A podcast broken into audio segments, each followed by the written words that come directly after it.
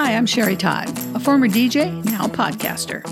Every week, I hope to take you on an adventure that informs, inspires, and starts conversations. I want to get honest, and I want to get to the heart of life and love. There's going to be good days, bad days, good shows, bad shows. And just like life, we have to figure it out. And I want to figure it out loud. Welcome to Sherapy. Hello, welcome to another episode of Sherapy. I'm Sherry Todd. Hope you all had a great Thanksgiving. We had a good one. I hope you did too. And this is what I'm going to talk about right now.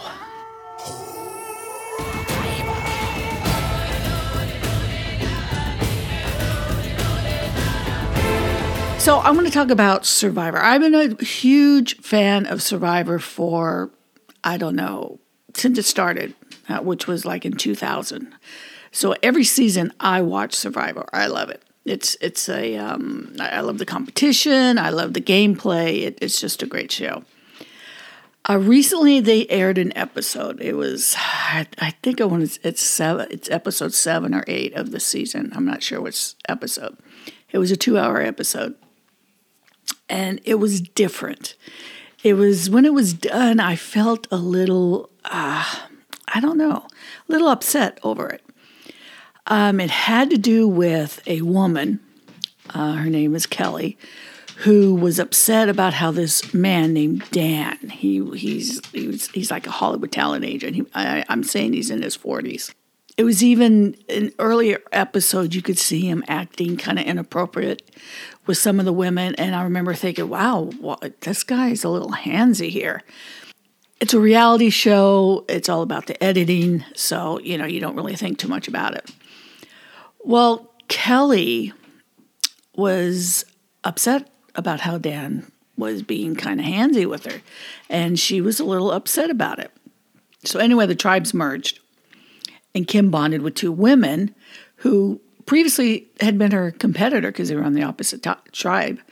And they told her about how Dan was making um, making her feel uncomfortable and the other two yeah they make me feel uncomfortable too. You know they're like yeah yeah let's let's vote him off.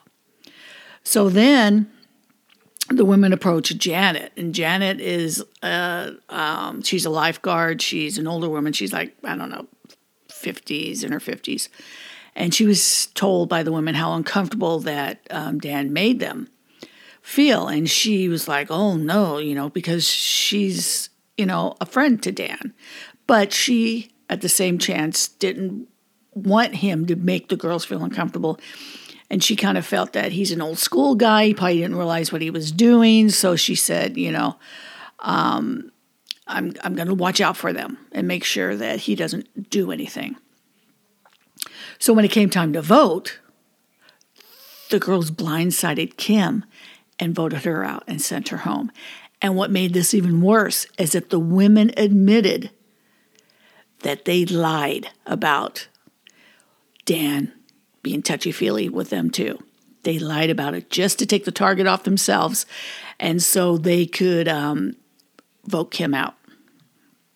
So after the vote, Janet was just like, "What the hell?" She goes, "She goes. She voted because it was the right thing to do. She wasn't thinking about gameplay. She was thinking, you know, I'm standing up for what is right. So she voted with, you know, Kim to get Dan voted out. In fact, she was so upset that she spent the night, Janice spent the night sleeping away from the tribe. She slept in kind of like a, a sand dune or whatever. And um, she was upset that, you know, that they were joking about it, that they were making it out as a joke. And she's like, you know, lives are destroyed if you're abused, and lives can be destroyed if you're falsely accused. And she felt, hey, this is just way too powerful to be playing with. You know, you don't joke around with this. So at the next tribal council, Jeff Probst, who's the, you know, the host of the whole thing, you know, talked about the double crossing and the sexual harassment allegations.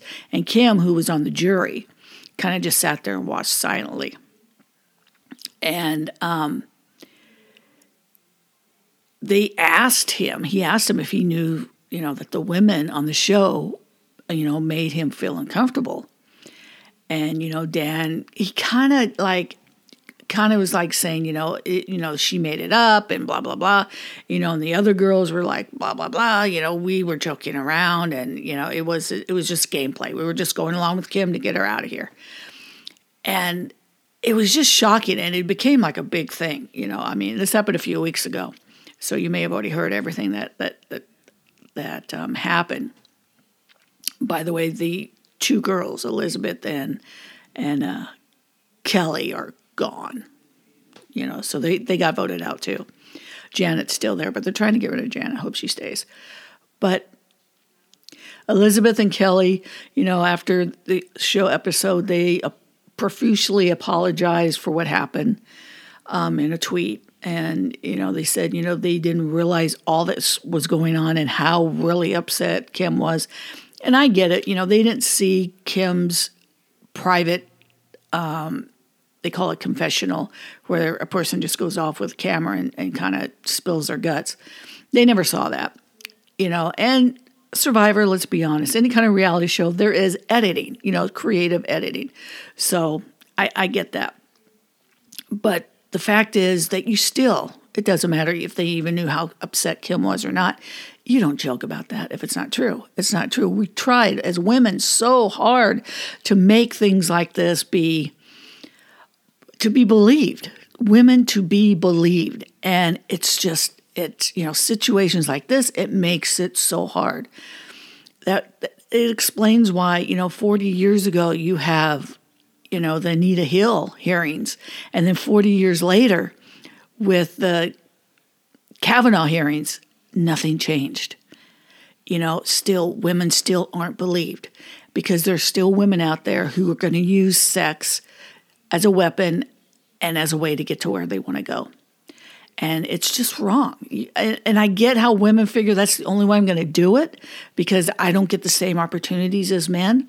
You know, it's a whole big complicated issue. I get it.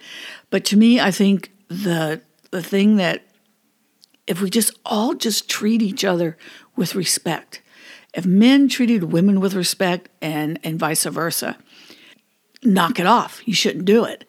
And you get labeled a bitch for coming forward and and going against somebody that's affecting you a, a negative way and and just because you go up to someone and say, listen, you're touching me. It doesn't feel right. You're staring at me. You're standing too close. You're breathing in my ear. You're touching my hair. Knock it off. When you do stuff like that, you get labeled a bitch. And I know that for a fact it happened to me. I mean, I've told this story before when I was in college. You know, I have big breasts. Uh, one of the, my classmates came up to me, asked if they were real, and then grabbed them, grabbed my boobs. And I, I can't remember if I slapped him or not. I, but I do remember yelling at him. And he walked away and he called me a bitch. And all the other classmates that were around and saw that happen, you know, they laughed at first, but when I got angry, they shut right up. And when I went back to class, it was just such a totally different environment. Nobody would talk to me, nobody would look at me. And I dropped out of class. I, I, I, didn't finish the class. So there is, when you stand up, there is that backlash. And I get that. But we have to do it. Because if men need to realize, and I think this is also with family, when you're raising boys, you need to teach them to be respectful to women. And you need to be horrified as a mother if you find out your son is in a a fraternity and they're having, you know, strippers come to parties. You know, you should be horrified at that. You know, you should be horrified when you hear people sleeping with women, sleeping with prostitutes, paying women for money, or or you know, giving money to strippers. You know, and I know everybody says it's their body, they can do what they want, but you know what? I bet you if they had money, if they won the lottery, I bet you they wouldn't be stripping for a living. You know, so we need to start respecting women. We, we and men, we need to respect each other. We need to, to have kindness towards one another. We need to have empathy for each other. And I think if we start treating people as equal, I think it'll be a lot better. But I think men, they just, you know, the thought of a woman in charge, some men, that's just no. They'll never believe that women could be just as smart and just as good as they are. And it's going to take time, I guess. I don't know. I was watching an episode with uh, Reese Witherspoon's called Shine On on Netflix, and she was talking with Pink, and they were taught they have children, and they were talking about their their girls. They have girls, and they were talking about if things were going to get better when they got older. And they're like, "Yeah, we think it will," and I'm like shaking my head. I don't know if it will because this has been an issue forever. Yeah, it's gotten better, but is it going to ever be equal? I don't know. I don't know if men will ever allow it to be that way because men are trained at birth that they're supposed to be the protector and they're supposed to be the the caregiver and they're supposed to you know i take care of the children and i take care of the wife and i, I get a roof over their head and you know and i don't i think that's really like old fashioned thinking even now in 2020 you know i think a lot of relationships now are becoming partnerships, which I think is how it always should be. And if you can't agree on something, then there's compromise. You know, not like, okay, we don't agree, so I make the decision. No, compromise. And hopefully we'll get there. And hopefully, hopefully women will be up there soon. We'll have a president woman, a woman president. I don't know. Is that going to happen? I don't know. I do hope so.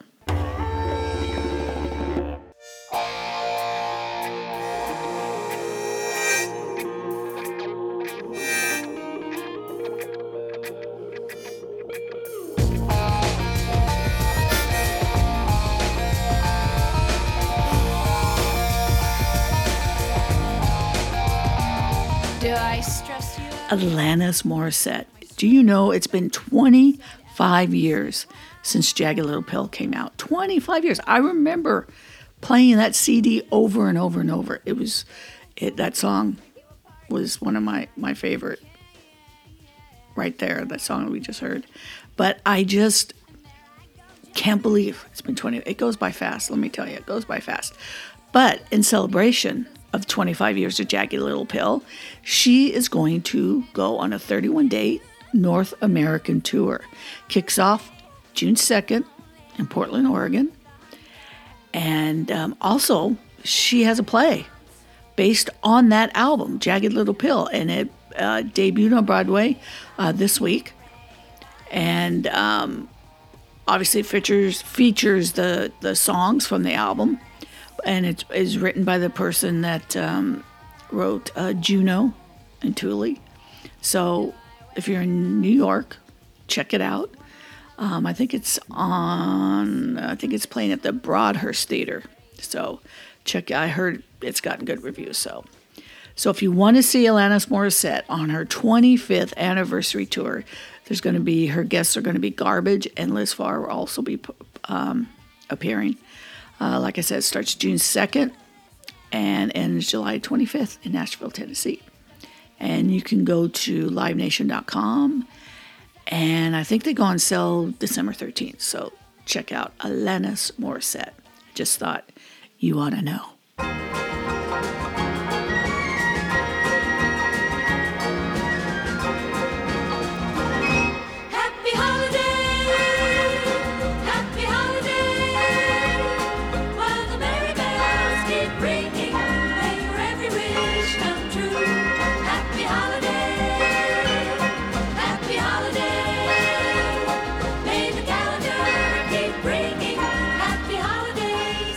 Happy holidays. You know what? I've been seeing a lot of these memes going around, and I've seen a lot of uh, social media talking about it's Merry Christmas, it's not Happy Holidays. Well, you know what? It's Happy Holidays, people. Okay? Get over yourself. We, you know, I celebrate Christmas, obviously, but we're not the only people in the freaking country that celebrate Christmas. There's other holidays. Some people don't even celebrate Christmas. You know, the Jewish community. They don't celebrate Christmas. Um, what's that religion? Um, Jehovah Witness. They don't celebrate Christmas. You know, so why are people being so arrogant and ignorant to sit around and force and make people think that Merry Christmas is the only way to go. That's that's the only that's it. That's it. Nothing else. You know, we have America for a reason. It's to be able to preach and talk and say and and and believe in whatever we want. That's what makes America great. We shouldn't go around forcing people to say Merry Christmas if you know, if they don't celebrate it. I mean, that's stupid. You know, when I worked at Target, I worked at Target for like, I don't know, 11, 12 years, and I always said happy holidays. You know, Target never made us do it. Target said whatever you want to say, say it, we don't care. But I always said happy holidays to to guests that I've talked to or helped because I didn't know what they were. I didn't know what nationality they were or what they believed in. You know, why would I say Merry Christmas to somebody who's Jewish? That's just totally stupid. So I always said Happy Holidays because, oh, there's somebody celebrating some kind of holiday in de- December. Doesn't necessarily mean it's Christmas. So you know what? I'm going to say Happy Holidays. And by the way, I'm taking a break. Uh, we'll be back June 3rd, oh, June 3rd, J- January 3rd uh, you know, the holidays and everything, so I'm going to take a break. But uh, we'll have a new episode, God willing, June 3rd. Why do I keep saying June? January 3rd.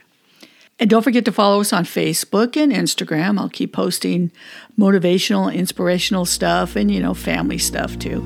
I hope everybody has a great holiday and a happy new year. And most of all, don't ever forget, always remember to embrace your voice. See you bye. Happy holiday. You can find Sherapy with Sherry Todd in your iTunes, Spotify, Anchor, or other favorite podcast apps. And don't forget to subscribe so you don't miss an episode.